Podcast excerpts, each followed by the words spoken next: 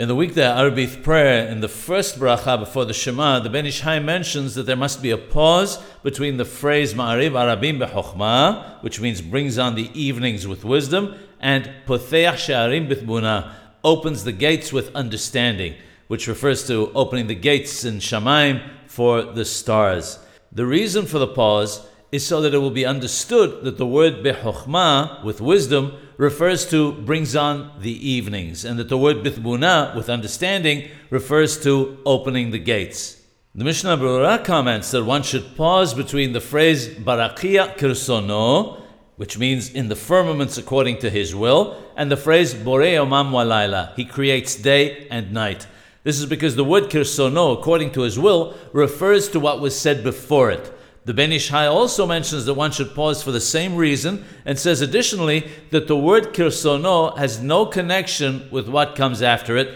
as is mentioned in the Sha'ar HaKawanot of the Arizal.